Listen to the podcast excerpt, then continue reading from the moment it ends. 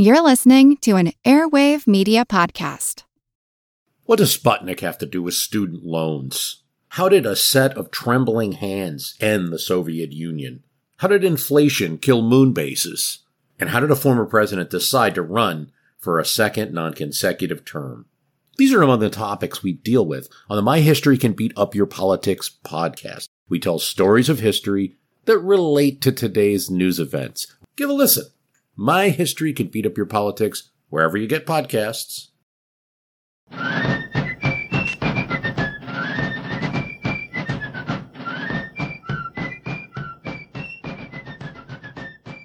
Hello, and thank you for joining the American Revolution. This week, episode 203 Dominica and St. Lucia. The French fleet under Admiral d'Estaing had come to America in July 1778 as part of the new Franco American alliance. France and Britain had gone to war a few months earlier.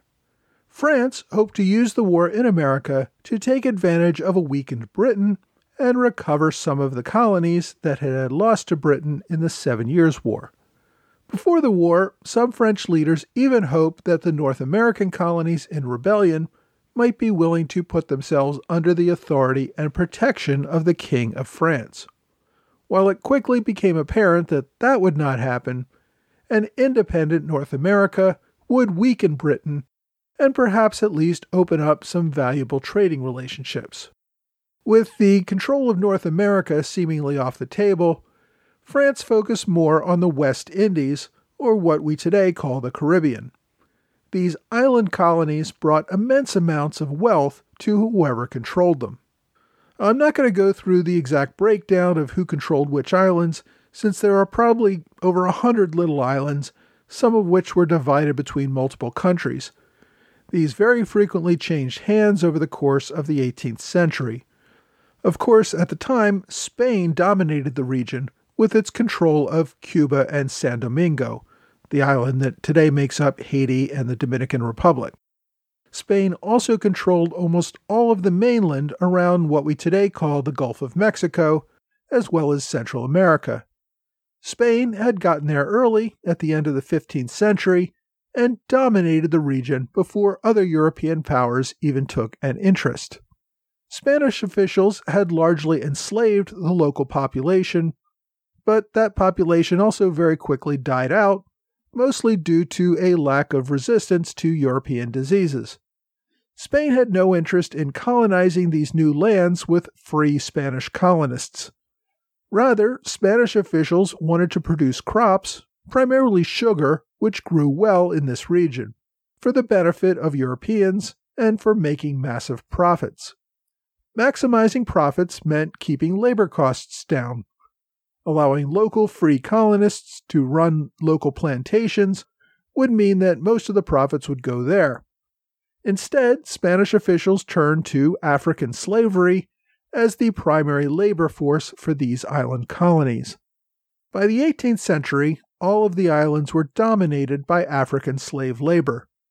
As other countries such as Britain, France, and the Netherlands claimed ownership of various islands, they also used African slave labor as the primary labor force on their islands. As a result, these islands were producing a massive amount of wealth for the colonizers at very little cost for the labor force on the islands. As other European powers saw Spanish wealth grow, they of course wanted to get in on the action. France had settled several colonies, the largest of which eventually became Haiti. Britain settled on some of the smaller islands, including the Bahamas and Jamaica. The Netherlands occupied several small islands as well. Even Denmark colonized a few of what today are the U.S. Virgin Islands. Whenever these countries went to war or saw weakness, they were quick to seize more islands for themselves. So, as I said, control frequently went back and forth, with the slaves continuing to do the work for the new owners.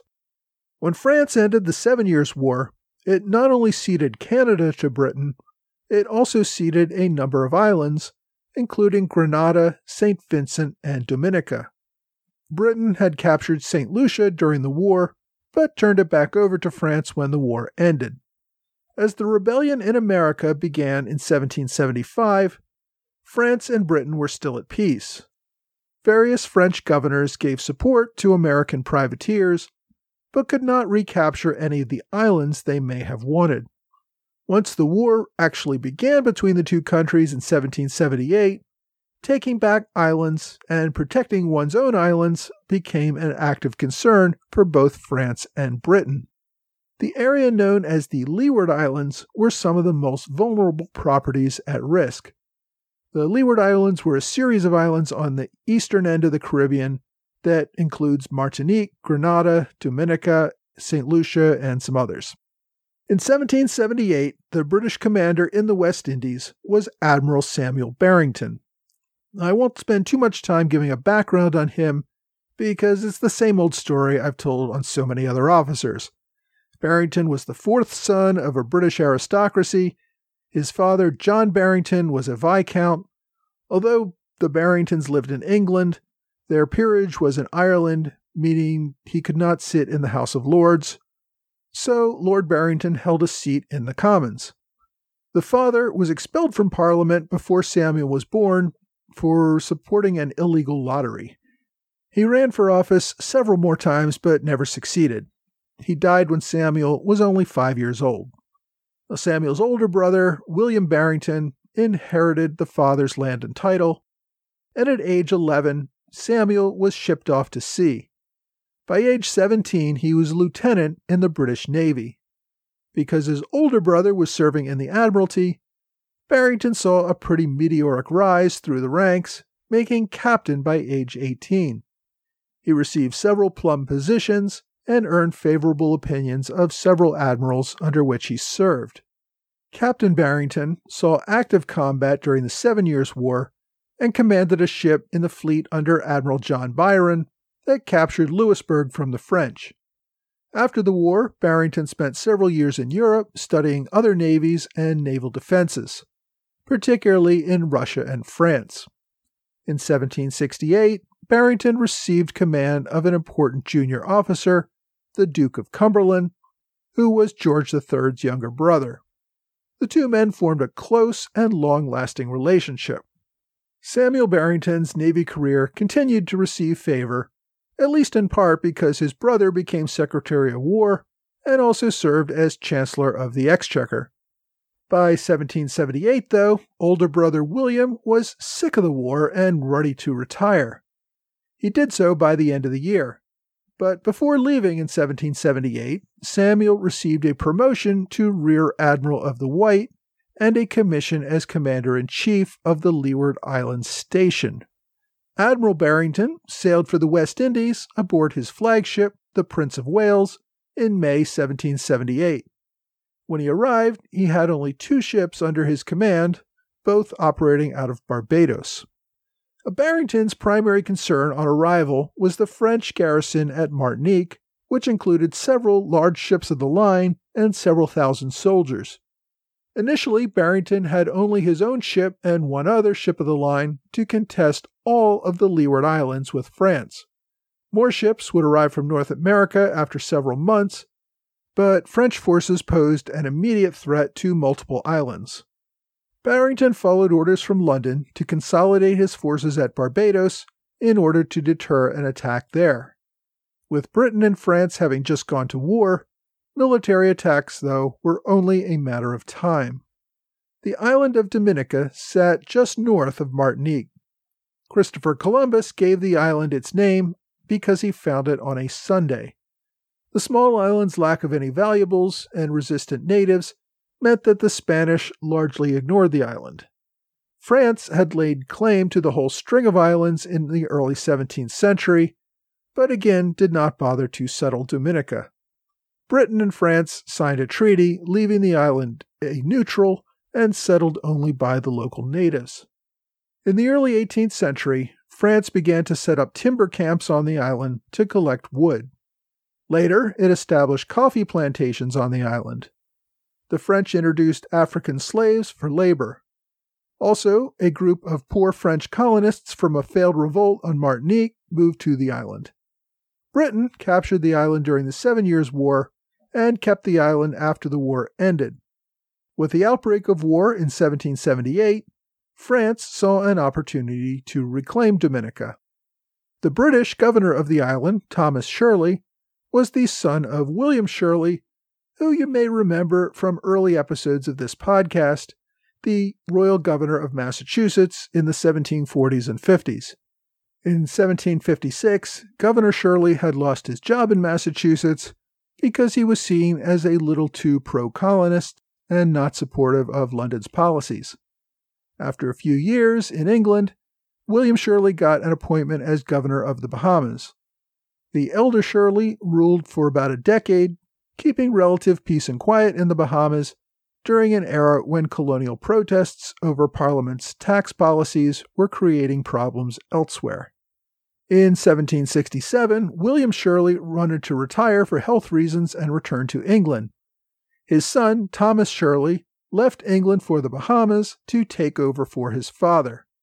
Now, technically, William Shirley remained governor, even though he was back in England. His son, Thomas, was only acting governor. In 1774, though, after his father died and London wanted to appoint a new governor of the Bahamas, Thomas received an official appointment as governor of Dominica. The following year, after the rebellion began in New England, Governor Shirley saw the potential vulnerability of Dominica and began building up defenses on the island. London objected to the costs of such defenses, which got the governor in trouble with the ministry. In June 1778, Shirley had to sail home for consultations. Shirley left command to his lieutenant governor, William Stewart. Now, one reason that London probably objected to Shirley spending money on defenses was that no matter how much he spent, Dominica was a tiny island with a tiny British population. Most of the island inhabitants were French speaking locals who had no interest and might even welcome a French attempt to retake the island. Dominica was right next to a much larger French island, Martinique, so any defense the British built on Dominica was not likely going to stop a French invasion from Martinique. Shirley tried to make his case to London, but ministry officials told him, Surely you can't be serious. To which he responded, I am serious, and don't call me Shirley. While Governor Shirley was in London, word of the war reached the West Indies. The governor of the French West Indies, Francois Claude Amour, the Marquis de Bouillé, received the news of the war in August, along with instructions to capture Dominica. Now, Dominica at this point had about a hundred regulars on the island, not enough to mount any serious resistance. Governor du Bouillé's only military concern was whether there were any French Navy ships that might be available to thwart an invasion. Governor du Bouillé signed a treaty with Lieutenant Governor Stewart, agreeing that neither island would provide harbor to enemy privateers. He used that as an opportunity to scout out the island and make sure the Navy was not around. The British had ordered all naval ships to Barbados, so Dominica was in fact vulnerable. France still had civilians on the island, and they favored French rule, and may have sent some undercover soldiers who blended in with the French speaking population. They got word to the local French militia not to turn out if the British called on them. Some also managed to get into Fort Cachacrou, and get the local British soldiers drunk and pour sand into their cannons, thus making them temporarily inoperable. On the night of September 6th, a fleet carried about 1,800 French soldiers and another thousand militia volunteers aboard ships at Martinique. At dawn the next morning, the fleet easily overran the fort with a drunk garrison and inoperable cannons. The British attempted to call out their own militia, but could only get about a hundred locals to muster. The British managed to put up a little more resistance when the French moved on the capital of Roseau. British artillery inflicted about 40 casualties on the attacking French. Within a few hours, though, the French managed to capture the high ground and quickly accepted the British surrender. The entire operation was over less than 24 hours after the French fleet left Martinique. Normally, a French invasion force would plunder the locals and loot anything of value. However, the French in this case wanted to retain local support. Instead, they demanded a ransom of 4,400 pounds sterling to be distributed to the French soldiers. With Dominica secure, the French left a force of about 800 on the island and returned to Martinique. The British were surprised by how easily the island had fallen and blamed Lord Barrington for failing to use the British Navy to protect the island, in spite of his orders to move his ships to Barbados. Since retaking Dominica seemed that it would take more resources than the British could expend at the time, they turned their attention to the island of St. Lucia. Now, just to the south of Martinique, St. Lucia had a little more activity in early colonial era than Dominica. The Spanish explorers noted the island's existence as early as 1500, but did not bother to settle it or do much of anything other than claim it was part of Spain. In the mid 1500s, the island became a base of operation for the famous French pirate Francois Leclerc. In 1605, an English ship got blown off course and decided to settle on St. Lucia. The local natives spent the next few months attacking and raiding the colony. Within a few months, two thirds of the inhabitants were dead, and the remainder fled the island. Over the remainder of the century, both England and France attempted to establish settlements on the island, but were run off by the natives or by attack from the other country. At one point, the French allowed the Dutch to build a small fort on the island, but even that did not stabilize anything. By the end of the 1600s, St. Lucia was generally recognized as a French colony most of the time. Over a few periods in the 18th century, France and Britain declared it to be a neutral island where neither country claimed ownership. But claims on the island never seemed to remain permanent. In the 50 years before the American Revolution, the island's status changed eight times. After the Seven Years' War, France regained control. With the capture of Dominica in September 1778, both Britain and France recognized that open warfare would quickly expand in the region. Both countries had already ordered fleets in North America to make their way south during the winter months.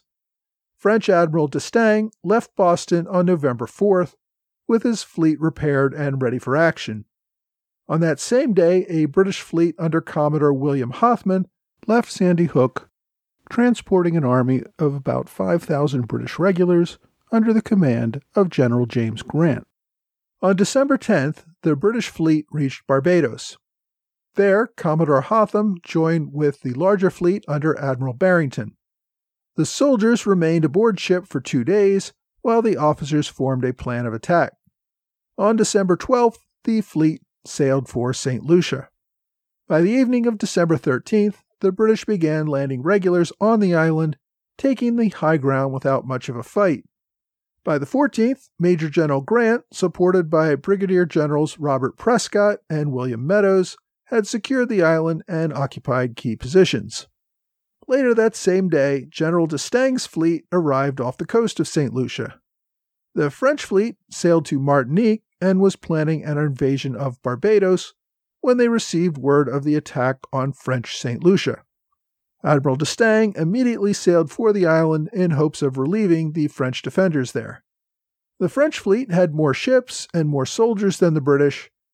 Admiral Barrington only had seven ships of the line and three smaller frigates. His largest ship was the 74 gun Prince of Wales. The French fleet under d'Estaing had 12 ships of the line and four frigates. Eight of the French ships had at least 74 guns, including the 80 gun Tonnerre and the 90 gun flagship Languedoc. If the French had arrived first, they almost certainly could have repelled the British assault. But the British had gotten there first, they managed to overrun local defenses, and had already established lines on the high grounds of the island. When Admiral d'Estaing sailed near the harbor, British artillery opened up fire on his ships. That is how d'Estaing discovered that he was too late. It was already almost dark, so both fleets prepared for battle the following morning. On December 15th, Admiral Barrington and Admiral d'Estaing both formed their ships in a line of battle. The two fleets engaged in a traditional naval battle where each fleet formed into lines, sailing past the other line and firing broadsides into each other. Admiral d'Estaing led the attack from aboard the Languedoc, attempting to engage the British fleet at the entrance of Carenage Bay. Accurate British fire with support from shore batteries forced the French to disengage after the first pass. Later that afternoon, the French launched a second naval attack using all 12 ships of the line and focusing their wrath on British flagship Prince of Wales. The heavy assault on both sides led to some ship damage, but casualties were relatively light. Neither side captured or sank any ships.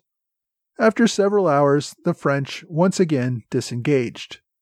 The next morning, d'Estaing appeared to be preparing a third line of attack, but then sailed away at the last minute. That evening, the French managed to land a force at Gros Islet Bay, several miles to the north on another part of the island, putting over 7,000 soldiers on the beaches.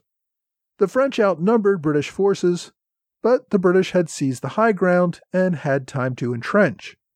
The French launched three major assaults against the British line, but were repulsed each time, taking hundreds of casualties. After several weeks, word arrived that a larger British fleet under Admiral John Byron was sailing down from Newport to join with Barrington's fleet. The French, hearing this news, boarded their ships and set sail back to Martinique on September 29th before the larger British fleet arrived.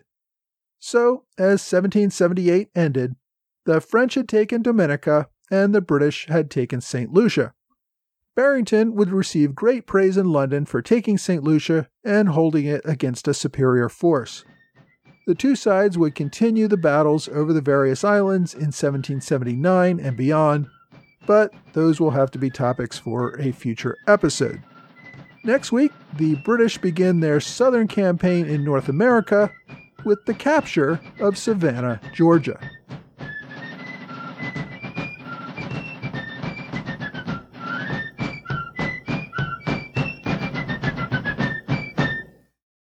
This episode is brought to you by eBay Motors. eBay Motors is here for the ride. Remember when you first saw the potential, and then through some elbow grease, fresh installs, and a whole lot of love, you transformed 100,000 miles and a body full of rust into a drive that's all your own. With over 122 million parts for your number one ride or die, you can make sure that your ride stays running smoothly. Brake kits, LED headlights, exhaust kits, turbochargers, bumpers, whatever your baby needs, eBay Motors has it. And with eBay Guaranteed Fit, it's guaranteed to fit your ride the first time every time or your money back. Plus, at these prices, you're burning rubber, not cash. Keep your ride or die alive at ebaymotors.com. Eligible items only, exclusions apply. Hi, thanks for joining the American Revolution Podcast After Show. Thanks to Patreon supporters in the Alexander Hamilton Club, Trey Nance, George Davis, Lewis White, and Robert Hunter. Thanks also to Knox Press, who supports the podcast in the Robert Morris Circle. Knox Press recently released the book The Remarkable Cause by Jean O'Connor. This is a novel based on the life of Continental Congress delegate James Lovell. It's an interesting look at a relatively forgotten founder. For more information, go to knoxpress.com. That's K N O X, as in Henry Knox, the general from the American Revolution. I also want to thank longtime supporters Standard Bearer Ryan Ramones and Sons of Liberty supporter Ryan Lemieux. I really appreciate the ongoing support. I also wanted to give a shout out to everyone who bought a t shirt, mug, magnet, or other item from the new American Revolution podcast storefront on TeePublic over the Memorial Day weekend, there's another sale running. So if you haven't bought anything yet, you might still be able to get a good deal with just about a third off almost everything on the site. Also, if there are any other designs you want to see, please let me know. I'm planning to publish some new designs soon, but if you have any other ideas or suggested alterations to anything I've already posted, please let me know. I'm pretty new to the t shirt business, so I really am looking for some feedback, good or bad. One other thing to announce this week uh, the live meetup in Philadelphia for June 26 is on. We will be meeting at 1:30 p.m. in Washington Square, which is about a block from Independence Hall. If you want to grab lunch with me before the event, I'm probably going to be doing that at around noon, and I will give an announcement as to a location very soon. But please email me if you want the details. My email is on the website at www.amrevpodcast.com. If you can remember it from listening to the podcast, it's mtroy.history at gmail.com. Now, I know most listeners probably live too far from Philadelphia to make this event, so I suspect it will be a pretty small group. But even so, I thought it would be fun for those who could make it to just get together and chat about the revolution or you know, ask me any other questions you have about my podcast. If you can make it on Saturday, June 26th, I look forward to meeting you. So this week, I once again left the North American continent to look at fighting in the West Indies, what we today call the Caribbean. Many books about the Revolution note that Britain had to reduce troop levels in America to contest other parts of the empire with France, but those books usually don't talk much about those battles. The reason I did cover some of this stuff today was that I think it is important to understand exactly what the ministry in London was focused on and exactly why they deprioritized the war in North America. Many of these tropical islands were small and contained mostly slave populations. They produced huge amounts of cash crops, particularly sugarcane. As a result, they were massively profitable for whomever controlled them fighting this region would only grow in the coming years, especially after Spain got involved in this conflict. Britain managed to hold on to St. Lucia throughout the war, but ended up giving it back to France as part of the Treaty of Paris. During the French Revolution, France ended slavery in France, but allowed it to continue in the colonies. It finally got around to ending slavery in all of its colonies at the end of 1794. But before that happened, Britain recaptured St. Lucia and continued to hold the locals in slavery. They did not get emancipation until 1838 when Britain finally ended slavery entirely throughout the empire. Now, some of you may note that Britain had passed the law abolishing slavery several years before that, but the law allowed for a transition period where slaves were held as apprentices by their masters in order to help them transition to freedom. So even though Britain abolished slavery, slavery did not end as a reality for many of these people for many years afterward. St. Lucia did continue to remain a British colony and did not gain its full independence until 1979. Dominica remained a British colony after the war, and it had a similar situation for its slaves, although there were some free people of African descent living on the island, mostly of mixed descent, I guess. There were still slaves on the island, although there were free blacks as well. The slaves there did not get their freedom until the 1830s either. Dominica also obtained its independence from Great Britain in 1978.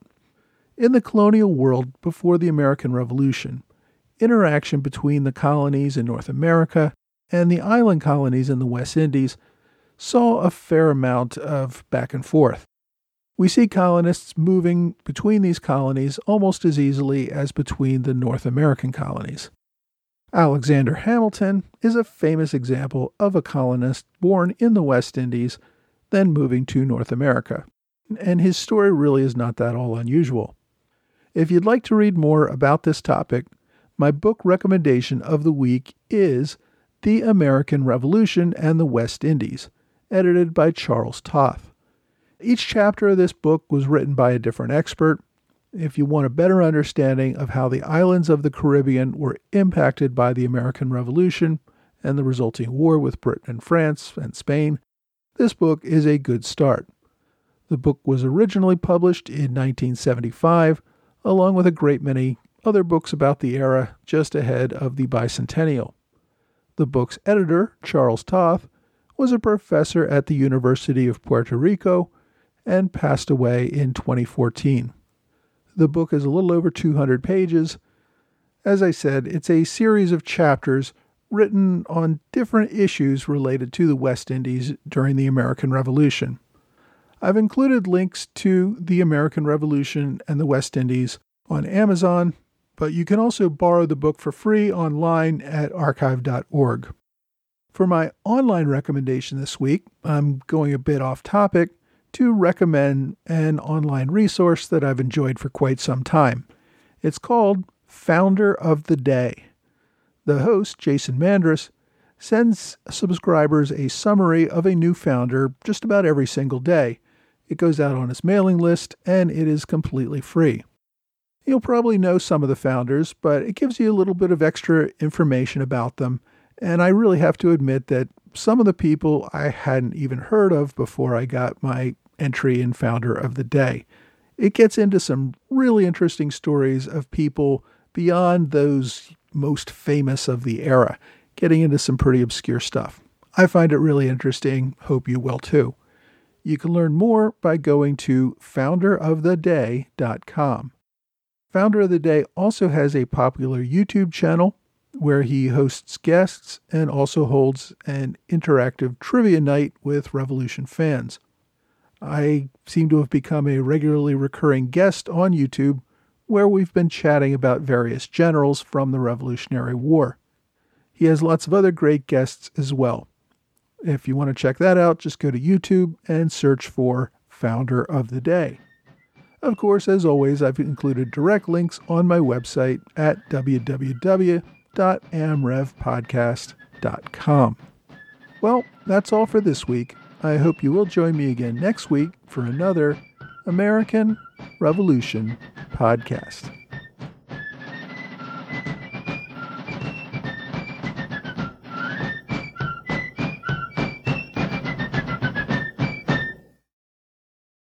The French Revolution set Europe ablaze. It was an age of enlightenment and progress, but also of tyranny and oppression.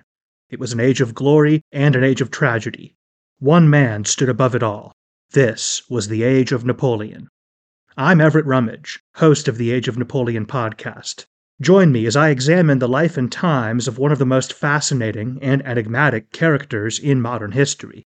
Look for the Age of Napoleon wherever you find your podcasts.